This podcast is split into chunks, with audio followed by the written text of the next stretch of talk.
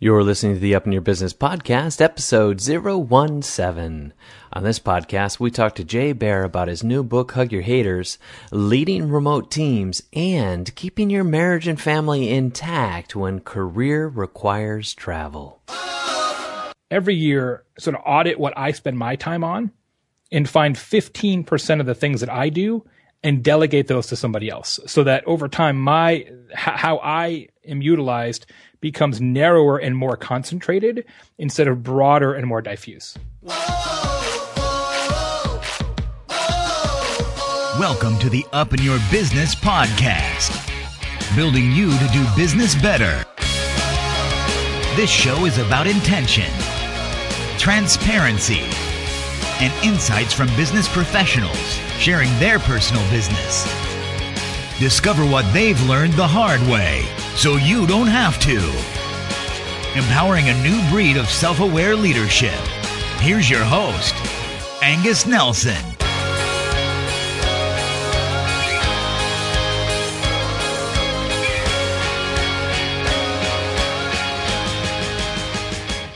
Well, hey there. Welcome to the show. My name is Angus Nelson. This is the Up in Your Business podcast. I'm super thrilled that you uh, took some time to be with me today.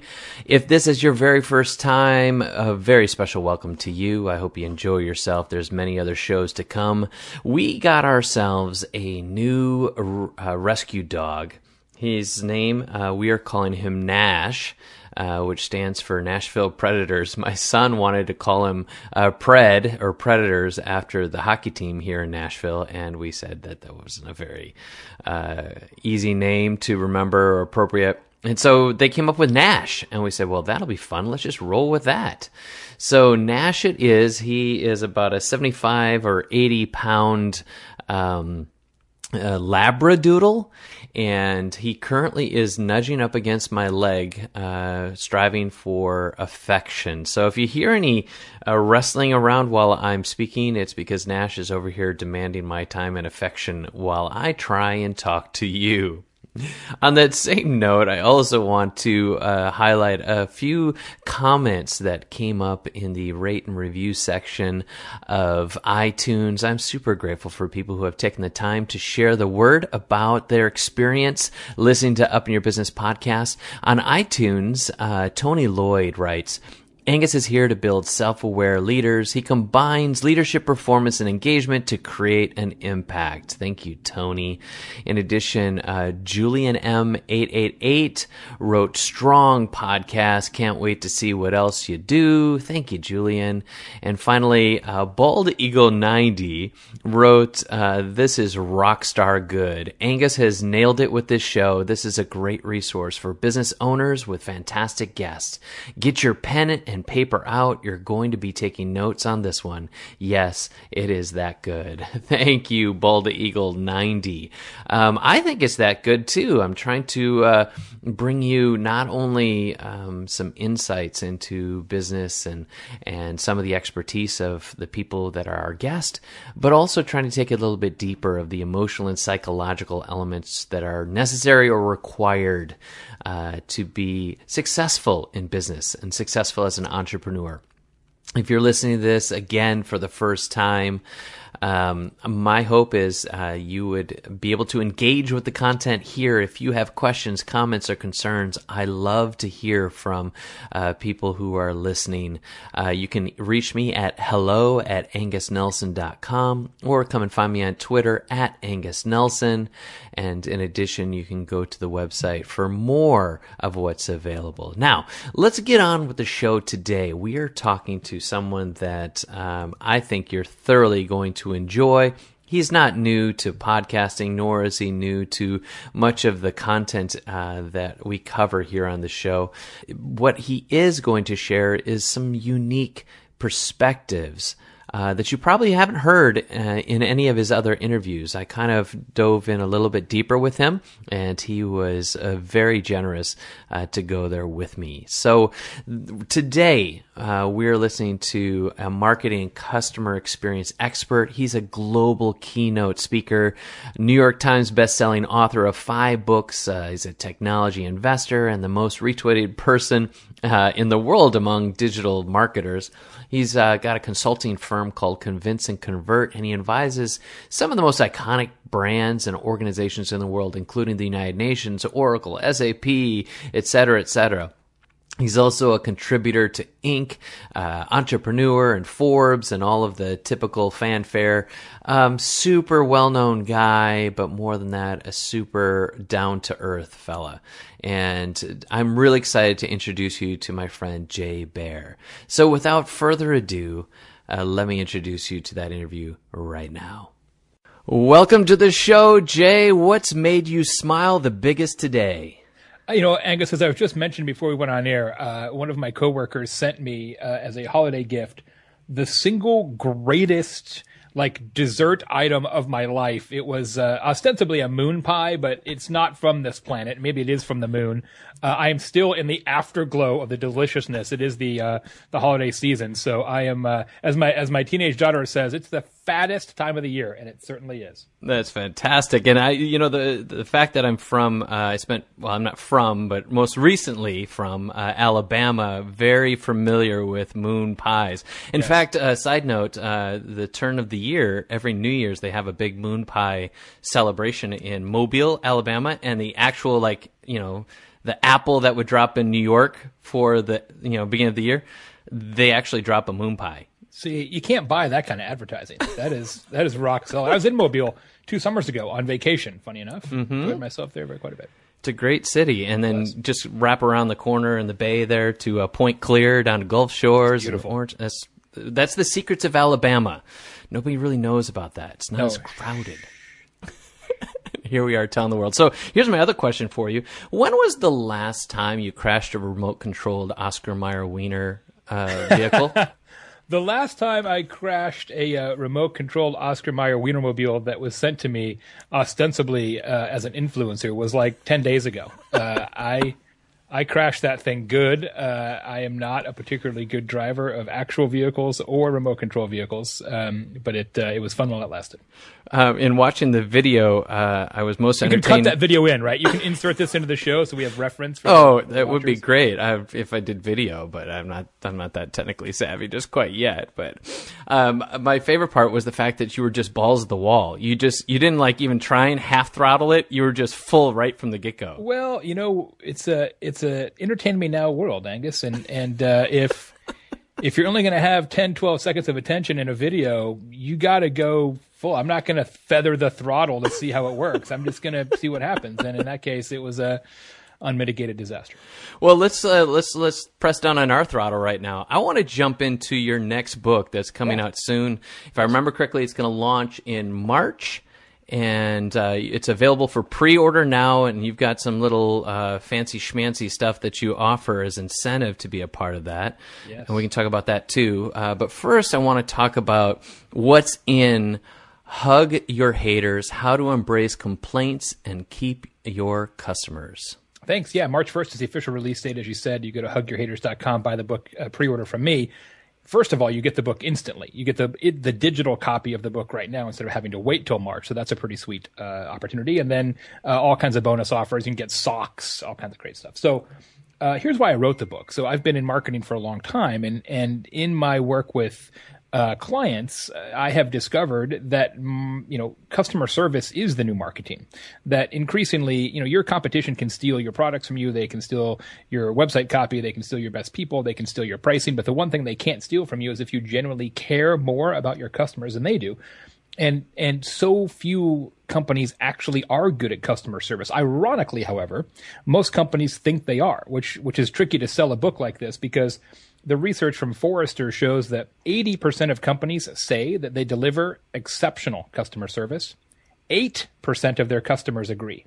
So we have a fundamental difference between what we think we're doing in terms of customer service and what our customers perceive we are doing. Uh, and and the other reason I wanted to write this book is that there's lots of great books about customer service out there, but but none of them are particularly relevant now. Customer service is being transformed as we're having this conversation, as more and more and more people interact with brands in digital forms, whether it's social media, uh, review sites, discussion boards, and forums. Most companies are still uh, set up with a call center mentality.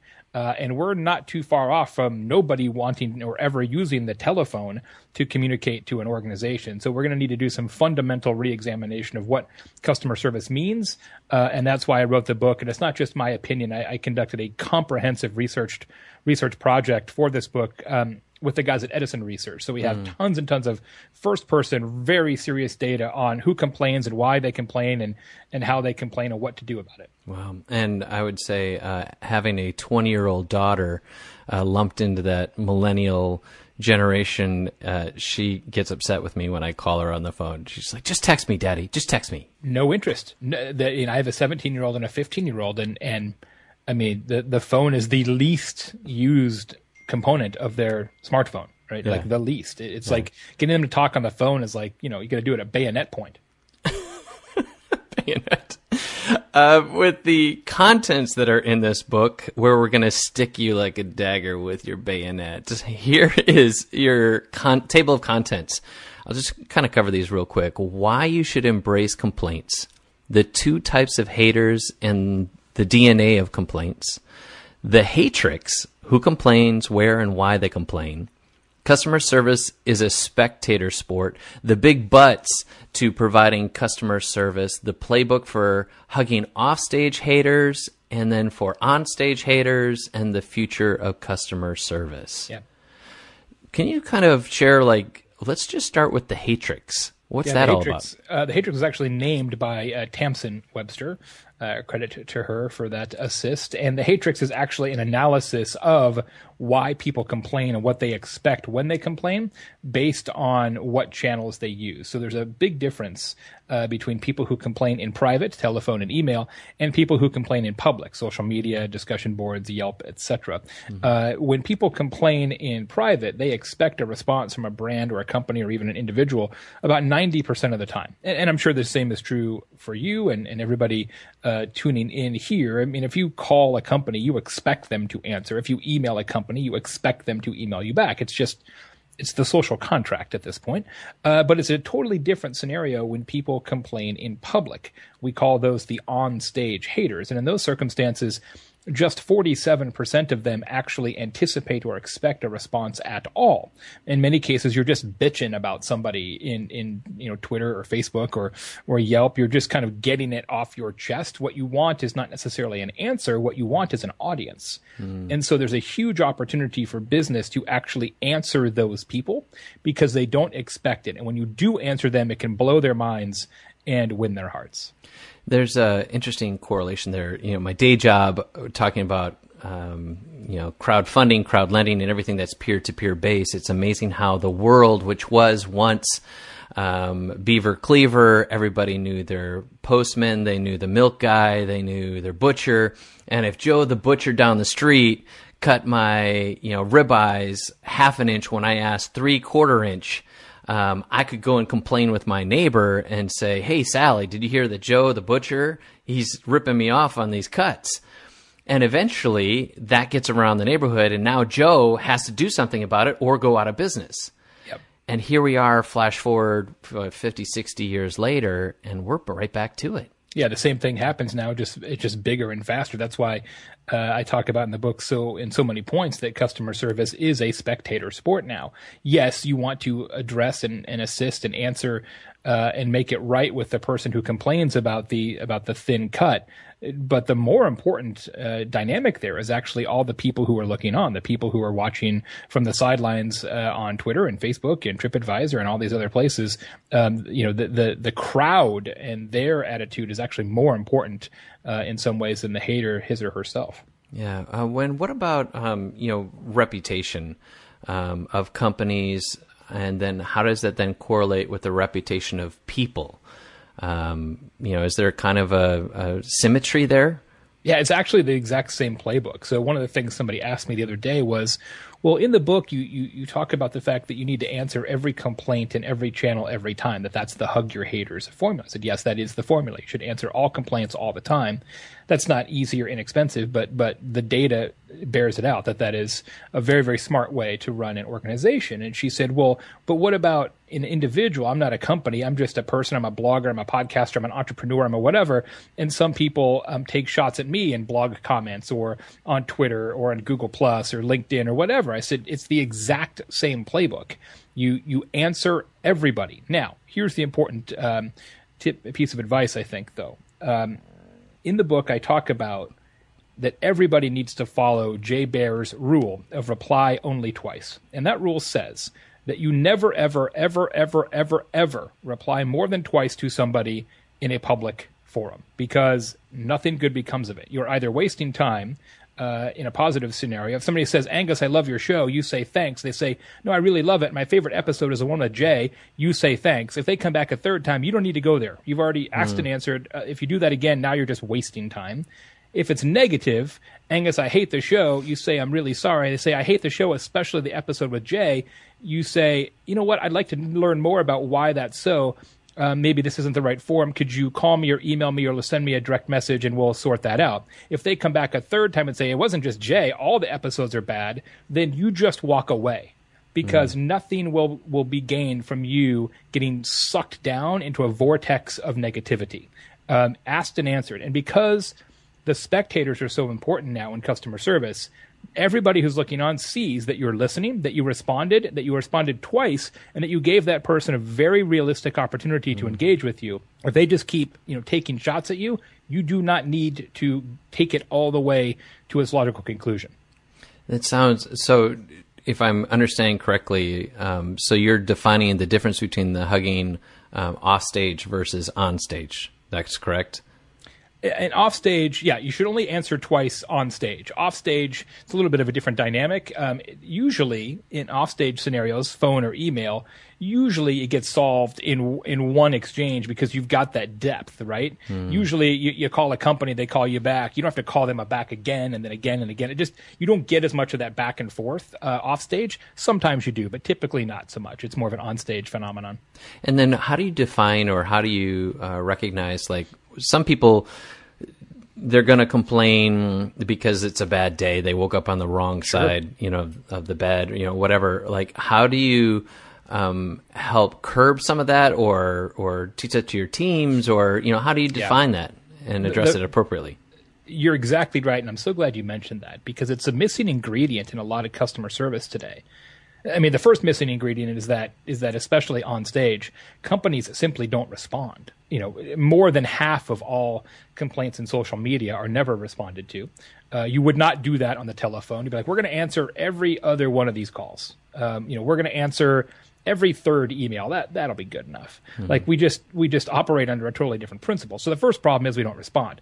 The second problem is when we do respond, in many cases, it's because we're angry, right? We, we are, we're upset because somebody said our baby was ugly.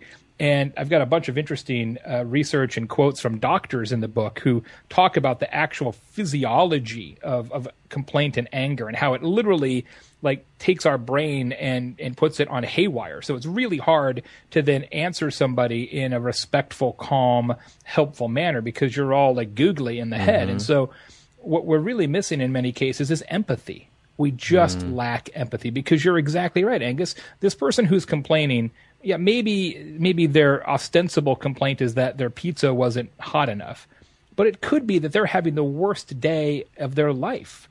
You know, mm-hmm. maybe something happened to a pet or a loved one, or they got fired, or they're got in a car crash, or you know, this could just be the tip of the spear for them. Mm-hmm. You don't know what lies below the surface, and so you've always got to treat these these haters with empathy first and with humanity.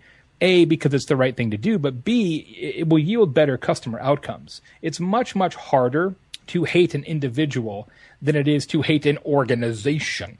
And so you've got all these companies who who address um, their complaints and their customers in sort of this distant third party cold way. That's why I'm such a big proponent of companies allowing their uh, first responders to use their real names and, and be human and work off script and not be doing things like copying and pasting pre canned responses and, and all those things that, that constitute an answer, but certainly not in a way that's, that's uh, empathetic or satisfying and that's uh, kind of keys on the the whole effort of asking questions versus placing judgments. It's so often, even in our own business, sometimes it, it could be so much easier where we could just say, "Oh, they just don't get it."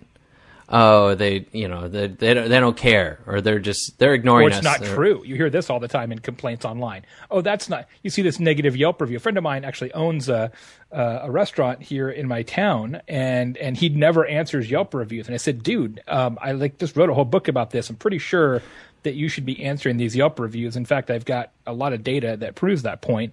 And he said, Yeah, but you know what? Most of these reviews, it's not even true. Hmm. And I'm like, Bro, it's true yeah. to them. Yeah. Therefore, it is true. And it's so it's got twofold. You got market research, so you immediately get real time data of why someone's upset or why things didn't work, and so all of a sudden you can make something different, change, better, exactly. improved. Or the second part of it is if if you engage with them, their level of advocacy, their level of loyalty, their level of uh, of um, adoration for your brand rises. It goes up as much as 30%. An answer to a single complaint can increase customer advocacy by up to 30%. Uh, mm. And that is pretty significant at any sort of scale. Gosh, I mean, I apply this to my wife. you know, well, like mean, no, seriously, you're right. This applies. Yeah. It's like when you ask questions. Oh, why, honey? Why? Why did you say that? Or why are you upset about this? Like, causes far more traction in our relationship and communication than if I just kind of scoff and blow her off like, ah, you don't get it. Yes. Like that is the exactly parallel is right. amazing. All right, so I want to ask you um, some quotes that I heard um, out of this. Uh, one is that haters are not your problem, ignoring them is. And we've been skirting around that this whole conversation. Can you kind of dive a little deeper into just that statement? Yeah, I mean, I mean, businesses justify not answering complaints all the time, especially online. As I mentioned, they they treat online customers manifestly different than they treat um, uh, offline customers in terms of their interactions, and and and the research shows that that is uh, a financial and psychological uh, mistake. And and there's this there's this kind of pervasive belief that that people who complain are somehow a problem when in fact it's the exact opposite. The people who complain are the single most important customer that you have because 95% of unhappy customers never complain in a form or a fashion that you will ever find. And that's true for business and it's true for individuals. In fact, I would wager to say, Angus, that 95% of the time that your wife is upset with you, she doesn't say anything. It's the 5% of the time that she does that you actually take notice. And so haters the people who complain in a way that we can find it are actually using their time mm-hmm. to help make your organization better. So they are incredibly, incredibly valuable. I'm working on my, my wife PhD. I can read her like a book. there you go. Nice. and I, she doesn't say it, but I know I've you done know, something you know. really bad. The old body language, right? so on that same token, um, you know, the whole premise of um, the price or cost of keeping a customer versus gaining a new one becomes, I mean, directly related to how you respond. Because this person's already paid for your product, used your product, got in, involved in your product, and now this is your opportunity to keep them around. And you would think that would be obvious, right? Somebody said to me the other day, this book sounds like common sense. And I said, yeah, it is, except it's not common.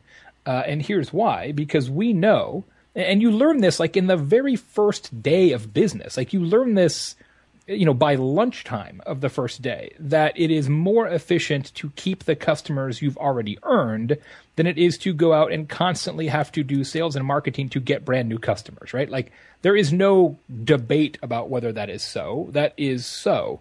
Yet, we don't actually operate our organizations that way because we don't answer all complaints. And in fact, when you look at it financially, it's even more staggering. Each year, approximately $500 billion are spent on marketing, and $9 billion are spent on customer service. Hmm. Now, that doesn't actually make a lot of sense um, when you understand how important it is to keep the customers you've already earned. Nice. Um, wow, that's that's staggering. Five hundred to nine. To nine, right? It is staggering. Um, so here's another quote you shared. Uh, customer service is the new marketing. I don't know if you shared it or somebody said it about it, if it's in the book, but I remember Talking the book, that. yeah. Other people have said it as well. Yeah, I mean, it. You know, as I as I mentioned, I mean that this is the way you can differentiate, and and customer experience in general is becoming uh, how people make buying decisions, and customer service is a big part of that. And so it's the one thing that that your competition can't can't steal. They can't mimic. Um, if if you gen, I mean, if I asked you right now, I ask anybody, uh, name me three companies that are great at customer service. You could do it. Boom, boom, boom. You should never be able to do that. You can name them because they are so rare. You can name them because they are truly differentiated. What does a defensible differentiation mean? That's called marketing, right? So those are companies, Nordstrom, uh, Ritz Carlton, Zappos, et cetera, et cetera. Those are companies that have successfully turned customer service into marketing. And what the reason I wrote this book is that they shouldn't be the only ones. Everybody can do this. You just have to want to. It was in uh, episode um, 005 that I was interviewing Peter Shankman, and he said something to the effect of in the next 50 years, um, the entire element um, of differentiation is customer service or customer experience. Yeah. Because everything else is basically being the same. You can Yeah, I get mean, the price- same widget here pri- and there. Mm-hmm. Prices will all, you know, everything will all flatten out, right? Yeah. Um, you know, all, all your different, diff- all the other differentiators, price and availability and supply chain, all those things in a global economy will eventually fade away. They have to. It's just math. Yeah. So eventually, you know, the the heart of your organization uh, will will be the thing that people really notice. So I want to take a moment and talk about um, the the hug your haters um, hatrix uh, metric.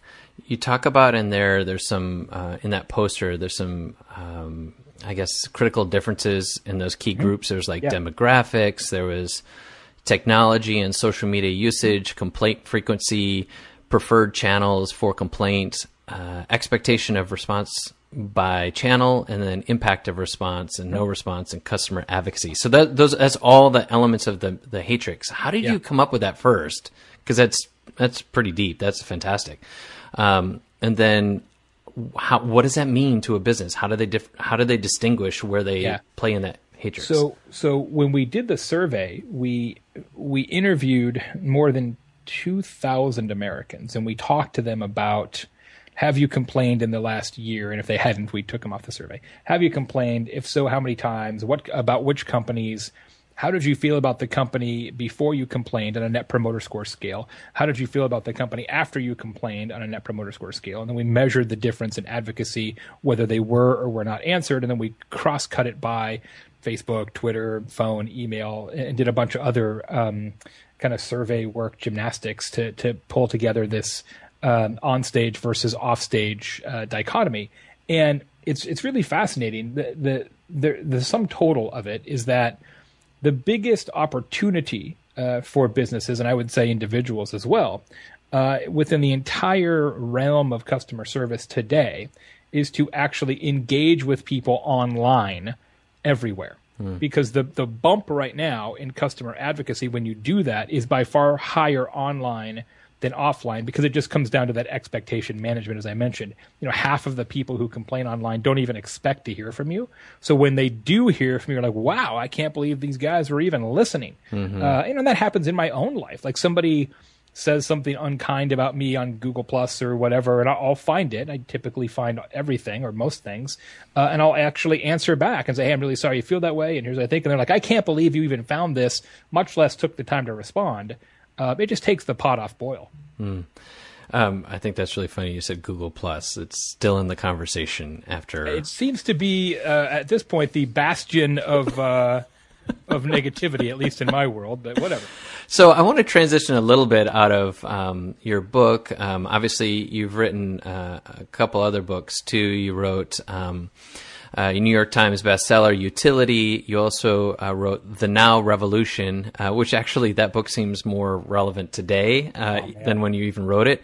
Tell um, what, I, I figure we just like change the copyright date and put it back out now. It'd be way more relevant now. We I was just going to say you can make we a couple tweaks on that book for sure. You can make a couple tweaks and you're golden. Um, so um, I'll have links to all of these uh, in the show notes. Um, but I want to transition a little bit. You're uh, prolific. Is that the word I want to use? Speaker. Um, I don't even know if that's the right word. Might have been prophylactic, sounds... but it's your show. Whatever you want to go with. so, uh, in addition to being a speaker um, and author, you're also the president of your own company, Convince and Convert. Um, Jay, you've you've spoken on a number of big stages, speaking to thousands of people. You've been here, you've been there. What do you put in? A hundred, hundred and some odd talks a year, maybe? Yeah, between live and webinar, it's probably it's probably ninety five. Yeah, something like that. Live so, live talks probably sixty. How do you? Um, well, let me start with this. What presentation has personally impacted you the most, and why? That I've seen. That no, uh, that you that I've given. Given. Oh, great question.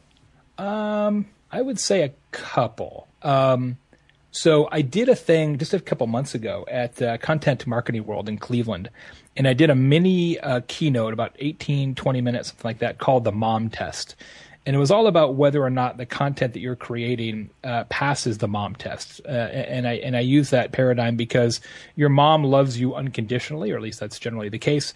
Um, and and if you create something that your mom doesn't love, you can't expect anybody else to love it either. And I used a lot of personal examples from my life and and my mom and my brother, who's um, uh, unfortunately passed away a few years ago. And mm-hmm. and so it was a very personal and uh, and kind of visceral presentation for me. And I also, for the first time ever used no slides, uh, and it was a, a, a, presentation that I wrote for that occasion. Uh, gave once and will never give again, and so that was a little unusual as well. And, and the feedback uh, was really, really, really positive uh, to that. So um, for for a lot of reasons, that one was uh, was important to me. That's super. So um, I ask that because sometimes we, we, we forget to lose touch of the impact that we make and Mr. Jay Baer, you make an impact when you speak. Uh, thank you. And you, um, I often say this, you know, it's somebody else said it first, but I, I repeat it. Uh, people rarely remember what you say, but they always remember how you make them feel. And you're strong in spades on the latter part. Um, it just so happens that you also are pretty strong in the first part too. You you have good nuggets. You you hook people with your words. You've been super creative, and I imagine you have an amazing team that helps you put some of this together.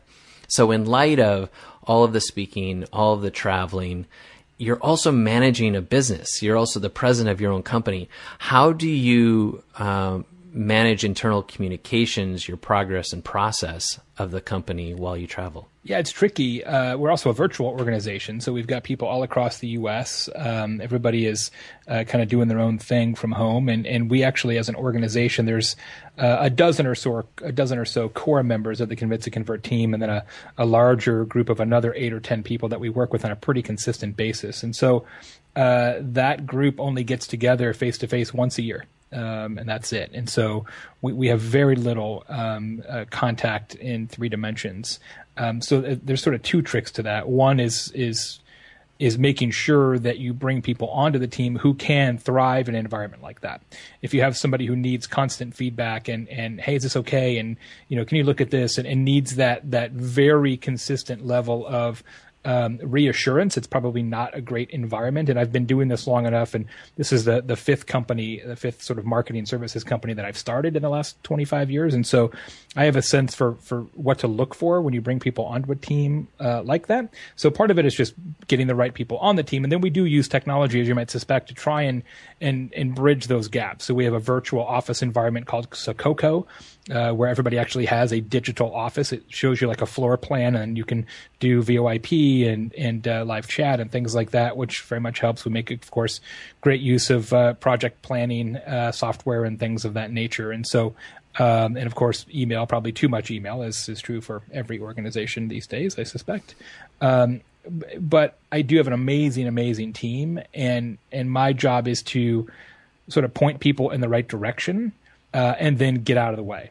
Uh, mm-hmm. One of the things that I've gotten good at, and it's taken me a many, many, many years at to do it, is to say, look, could I do this job? Totally. But I am not uniquely qualified to do that job. I'm no longer uniquely qualified to do the consulting. I approve everything before it goes out the door, but I'm not doing, I'm not writing strategic plans. I'm not making PowerPoints. Um, and so one of the things we try to do as a company is every year sort of audit what I spend my time on and find 15% of the things that I do and delegate those to somebody else so that over time my how I am utilized becomes narrower and more concentrated mm. instead of broader and more diffuse. When you're hiring, what is one thing that gets you really excited about a potential hire and one major major red flag that you look for? Yeah, that's a good question. Uh, I, I would say uh, what gets me really excited uh, is is enthusiasm, and that may seem um, like a foolish answer or not specific enough. But it's funny you mentioned the now revolution. Amber and I talked about that a lot in that book. That that in a world where everybody is on stage and and it's all public, um, we we probably ought to start you know hiring for passion and then training for skills. Um, you know, I can I can teach you what you need to know at some level, but I can't teach passion. Uh, and so mm. I, I want I want people on the team who are really psyched to be on this team and to do the kind of work that we do for some of the greatest brands in the world. I mean, we're working with you know the United Nations and people like that. I mean, organizations um, that that you work with in uh, in your day job as well. And and I want people who who see that as an opportunity and are really fired up about it mm. um, because you know that that that will carry through a lot of other rough patches if everybody's excited. Um, yeah and then the red flag, uh, I think I mentioned it a second ago, is is when people need tons of feedback. They're like, I need you to tell me how I'm doing all the time. Uh, it just doesn't really fit with our model. Uh, you know, mm. I'm gone way too much in order to do that, and so you can usually pick up on that pretty quickly. And then the other thing I would say is sort of an adjunct to that. Um, as an author and the son of uh, an English teacher, if people can't write well, that makes me think there's a lot of other things they probably can't do that well. Oh, and what if they're just a terrible typer? yeah, if they just have, what if they just have a crappy phone? It could happen. so let me uh, talk from another level too. Is then how do you um, mentor or how do you coach your team? Yeah, you know, I I got to tell you, I've I've, I've been man- I've managed to cobble together a few different um, successes in business but the thing I'm most proud of, um, of all the things I've ever accomplished, is that through the, the number of companies that I've uh, that I've started, uh, I think the number is 16 now. 16 people who who I hired as very young people have now started their own business, hmm. um, and and that is is really awesome. I mean, it just kind of created this whole nexus of people who are just living their dream uh, and and are doing it, uh, a great job and have ch- have subsequently changed the lives of a lot of other people. Uh, I take a lot of pride in that, and so. Uh, what I try and, and, and, and how I try to mentor people is to just give them the broad outline of what we're trying to accomplish, uh, and then and then give them the authority and the power to go fill in those um, fill in those blanks. Uh, I really, really try to not uh, micromanage people, um, other than in very specific things where I'm sure my team would completely disagree with you. If, if any of my team is is is uh, is tuning into this episode, uh, just pretend that this is all true. Just nod. I don't need your comments, although I will answer them. I will hug your haters, but uh, just pretend that this is all true. This this sounds remarkably like um, trying to find out who those haters are, because one person may have one perception of, of what's course. going on, and the other has a completely different. oh, the challenges of leadership. So let's talk about five companies in the last 25 years. Six companies, I think you said. like that. I yeah. So, so that means some maybe didn't go so well. Can you share with us, or are you open to share, like, yeah, what sure. have been some of your failures, or where uh, you've kind of? You I, have been lucky that none of the ones that I was involved in actually failed, um, other than one which I did not start, but I was a senior director of in. Gosh, I don't even know what year it would have been. Uh, da, da, da, I'm going to try and piece this back together. 98, I think. Um, 98, 99. Uh, I, I left a, a, job where I was uh, uh, running a, a, digital company and took a job at a startup. This is in the first kind of go go, you know, dot com boom days. Uh, and it was a free voice and video calling service, which ironically was almost exactly like Skype, but years before Skype actually existed. So way early, and and the problem was uh, nobody really wanted it then. People were like, "Well, you know, I've got a phone." Like there was no, there just it just was. It was like the answer to a problem that nobody, you know, to the question that nobody was asking. Right. So way too early. And then I was in charge of uh, of marketing and some other things, and and was doing my best job there as best I could do. But the guys who started the company. Um, uh, did some things from a fiduciary responsibility standpoint that were probably not strictly legal, uh, and and that uh, that caused some issues. And then and then quite literally, we were like in the limo uh, in in New York City with Goldman Sachs going out talking about what would have been a B or a C round. Uh, and that's when sort of the whole bottom dropped out of the dot com era, and, and and metaphorically, almost although almost literally, they like stopped the limo at a red light and like kicked us out of the car, like see you guys later. You know, it was it was uh, you know rolled up the windows, locked the doors. It was uh, it was an interesting ride, that's for sure. And about three months later, uh, I left because I could see the handwriting on the wall, and all my friends who worked at it, why would you leave? You've got all these stock options. I'm like, trust me. This is not going to go according to plan. And about a month later, they were able to go back and buy their own stapler back in the uh, in the uh, you know going out of business sale. Was it the red stapler? It was the red stapler. Yes. Uh, so, from that same perspective of um, you know being able to be a part of so many companies, if Jay Baer were to write a leadership book, like what would be the one thing that you wish other people knew that you know and just haven't told them? Yeah, you know, and, and I'm so fortunate because uh, I do so much advising of startups now. I mean, I'm an angel investor in lots of companies, and I and I do a lot of ad- advice and counsel of those organizations. So I get a chance uh, to do some of that even outside of my own business, and I just I cherish that opportunity. But I'll tell you the thing that that I think um, most leaders are not very good at, and it took me a long time to figure it out too, is they're not very good at understanding their own fears. And and when the leader is scared. Uh, it's like dogs, right? Like dogs can smell fear, team members can smell fear, and and the leader shouldn't. Um, I'm not saying that you shouldn't be scared. You should probably be more scared than you are. Um, but there's a there's a, a remedy for that that I learned, uh, and I call it dimensionalizing your fear. And and what I try and do as often as I can is I grab a piece of paper and I literally write down, you know, all the things um, that that I'm scared about. Uh, and and when you do that, it robs those things uh, of their power because a lot of times we're scared about things that are kind of like amorphous, like we're just we're just uneasy, but we don't really know why. But when you actually commit to to sort of saying in a bullet point form, or this is specifically what I'm scared about, you're like, oh. Well, shit, that's not that big of a deal, uh, and it totally changes uh, how you think about fear and pressure, uh, and that allows you to work with with people on your team in a much more productive way. I find. Um, and I went through a dark period of time in my leadership too, where I had a business fail, and I had the opportunity to go see a counselor. And I always thought that, you know, seeing somebody and talking about some of the things I was struggling with, like that's only for crazy people or people that are super messed up, and altogether a different experience. Once I started to hear the words coming out of my mouth and seeing that the things I was, you know, wrestling with in my own head or that I was conjecturing, like were either false completely made up, didn't exist, or I was projecting some of my own weakness and failures on others. And once I started talking about that, like light bulbs started going off. Like, Yep. oh my gosh, it was it was truly liberating. So I want to transition this to the next level then too. Let's take it home.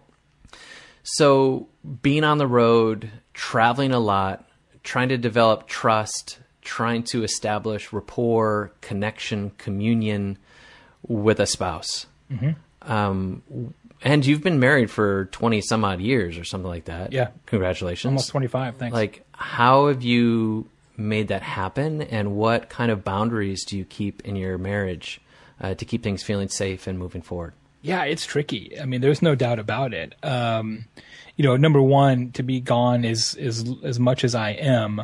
Uh, you have to have a spouse that is a rock star, and I absolutely do. I mean, she she really has it together. Um, because the one thing you can't do, at least in my experience, is you can't be gone all the time, and then also have a, home situation where where every ten minutes it's like, hey, what about this? What about that? And you know, you you, you just can't you can't have a foot in both camps um, and and be mentally present to do the kind of things that that I'm trying to do on stage and elsewhere. And so, um, to know that she's got it covered, and then at the end of the day, we can have a conversation and catch up and uh, and and have that kind of relationship is an incredible, incredible gift, and I'm so super fortunate. Um, you know, from a day to day operations of the household standpoint, I mean, I'm kind of gravy, right? She's chicken, 100, percent and I'm just kind of like a side dish because they they get along okay without me. I think I hope they prefer that I'm here, but but they don't need me to be here, which is an unbelievable uh, an unbelievable relief uh, to me. But I got to tell you, the, the thing that's most important, and it's really hard, is to not beat yourself up about it. Mm. It took me years, years, Angus, of feeling super, super guilty. Uh, and and crying in your pillow, you know, in the Hampton Inn in whatever shit town that you're in, um, and just feeling like, why am I doing this? Why am mm. I hmm. stealing this kind of time from my family? Why am I such a bad father? Uh, and and at some point, you've got to say, look, um, this is the career that I have chosen or the career that has chosen me. Um, it's not exactly how everybody else's home life is, but I'm going to make the most of the time that I do have when I am there. Um, and it could be worse, right? I could be at sea. I could be mining coal. I could be doing a lot of other things. And this is just our normal. And, and you, you got to get past the I'm, I'm a lesser father, husband, whatever. And until you can get past that, it will eat you up from the inside. And what are some of the things that you do proactively to then address, like being a good dad? If yeah. you're not there physically, are there any tips and tricks that you do to keep connected? You know what I try and do uh, uh is is I really whenever I possible, whenever they're not in school, they go with me. Um, mm. You know, and so we're always doing, we're always scheduling kind of family trips around dad is going to go give a speech for an hour, but meanwhile, we're going to be in Mexico, right? And so yeah. I really plot my schedule uh, around when school's on holiday and then and then do that. And it's been great because we've been able to do some amazing, you know, stuff together as a family all around the world just by being, you know, thoughtful about that. You know, I've got some friends like Marcus Sheridan who um, uh, you may know and listeners may know, great um, marketing consultant and speaker. He homeschools his kids. Um, mm-hmm. So does mm-hmm. Sally Hogshead, who's a very busy speaker, much busier than I am. Uh, and so and so both of them are able to bring their kids with them all the time. Which at some point I'm jealous of that, but then I'm thinking, man I don't know if I'd want to have a traveling party of me and my wife, and they each have like four or five kids and a nanny, and I'm like, oh my god, like the logistics of that, and the hotels and the airlines and the you know, can I get an Uber for eight people? And you know, I'm just like, I don't know. That's God bless them, but that might be a little more than I want to handle. Um, well, uh, the final question for you. Um, so you can take this in one of two ways. You can either put yourself into sitting down with your kids at you said they're getting up to that age let's say 19 20 years old. Or even better going back to jay baer at 20 years old knowing everything you know now what advice would you give him? I am uh, a very impatient person. I'm better than i used to be but i'm still not great. Uh, I, I want I want all things now. I, I live um, almost every day like it's the last day. Uh, there's a reason for that. Uh, I can tell you a little story if you got a minute about why that's true. Sure. Um, when I was uh, younger, my best friend from second grade um, ended up marrying my wife's sister. So my best friend became my brother-in-law, which is a great gig. Uh, if you can do that kind of social engineering, yeah, yeah. it is awesome. Totally recommend it to everybody.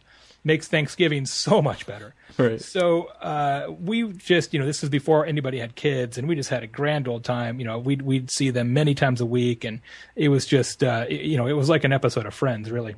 And when I was 32, we were all 32 uh, at that point. Um, he came down with brain cancer, uh, and he ended up uh, passing away not long thereafter. In fact, the day he was diagnosed is the day I quit uh, my job at the uh, at the failed startup and started my own company. I've never worked for anybody a day since uh, because I realized, like, okay, well, if I quit this job, what's the worst thing that happens? I go get another job.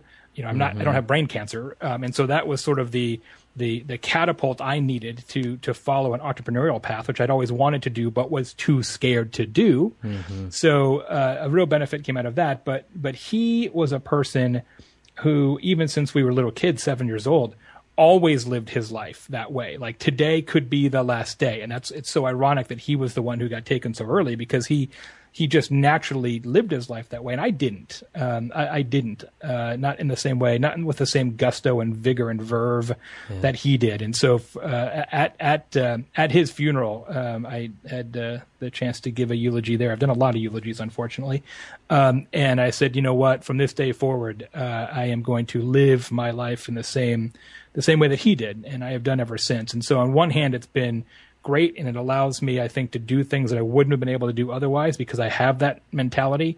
But it also creates a level of impatience and a level of you know what what if this all ends today um, that isn't always productive. And so what i would tell my uh, both my kids and my younger self is um, sometimes taking a minute and just letting things play out is actually uh, the best policy. It just may not see it uh, seem like that at the time well, thank you, Jay, um, for your candor. Thank you for um, just being you. Um, if people want to get a hold of you, how would they go about doing so? Uh, lots of places. Uh, convinceandconvert.com has our, our blog and all of our podcasts and our daily email. jaybaer.com has all the stuff about speaking and videos and all that. And then, of course, uh, the new book is at hugyourhaters.com.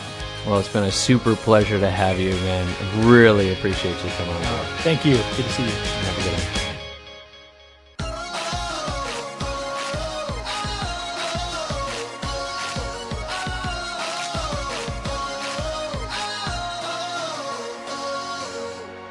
I am super grateful for Jay taking the time to share with us today and being a little transparent and vulnerable.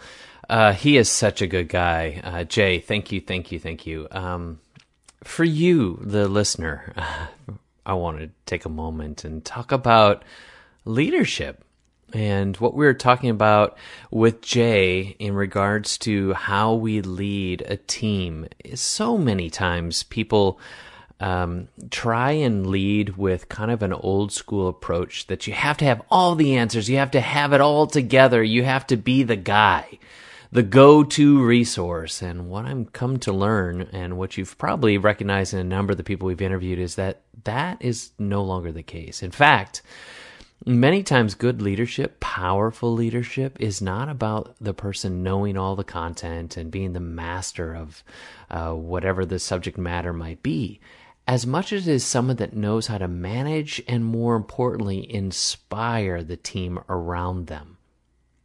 I want you to think about that for a few moments. If a team member is serving someone who's like a tyrannical, know it all, own it all, control it all, a, it doesn't really make them all that enthusiastic about serving as a part of that company or organization. In addition, it also robs them of the opportunity of exposing their own creativity or their own perspective in a way that's free and safe. And lastly, it really cripples the organization as a whole to see new perspectives, to see uh, new paradigms for how it could operate or uh, market itself or do things um, that serve their customers in the most powerful means possible. So, what that means is the most powerful leaders are like water. Water is refreshing, and water goes with the flow in such a way that it can kind of weed around difficulties or challenges in the same way that a creek or a stream would make its way around a bend, around a rock, around a fallen tree. A true leader needs to see himself or herself in a way that doesn't get disgruntled or easily distracted by challenge. Instead of trying to blame someone, instead of trying to uh, point out where it went wrong or how it went wrong, instead, maybe taking a step back to say, how can we make it right? What ways can we prevent this from happening again? Many times, leadership as water can be the very sustenance that a team needs to get through a difficult crisis. The sustenance to grow and become all that they can be. To be watered is also to grow. To be watered is to find um, your source, to grow roots, to become stronger to grow taller. And ultimately, as a leader, what we want to do is surround ourselves with people who will go on ahead of us, who can be smarter, who can make better decisions. And now, as a leader, our life becomes easier because we've empowered the people around us to carry the weight of the team. And when the weight is scattered abroad amongst many, much heavier things can be upheld. So today I want you to think about that. How can your leadership can be more like water in bringing nutrients and sustenance to your team and navigating the challenges even easier? I want to thank you so much for taking time to be with me today, for taking the time to listen again. A special thanks go out to Jay, our guest. If you uh, have enjoyed what you experienced today, have been listening uh, even to other shows, I'd really appreciate if you took some time to go to uh, iTunes and leave a review if you uh, could do that and then shoot me a note and let me know that you did, I would be uh, glad to send you a free copy of my book, Love's Compass. Uh, in addition, you can come to the website and sign up for the mailing list. Um, on there, I am going to be sending some very special content here very shortly uh, in early 2016 to help um, create more leadership and to create more perspective on how to be your most effective self. And lastly, if you're on Facebook, uh, and I hope that you are, because if you're not, well, that's a whole nother conversation. Come and find us at our private Facebook group, Up in Your Business. Uh, ask for an invitation to come in. I'll make sure that you come and be a part of the conversations we're having. And with that, thank you, thank you, thank you for taking the time to be with me today once again. Have an incredible day. Uh, be water and be amazing. Thanks for listening to the Up in Your Business podcast with Angus Nelson. Find more at upinyourbusiness.co. Remember, that's .co, not com.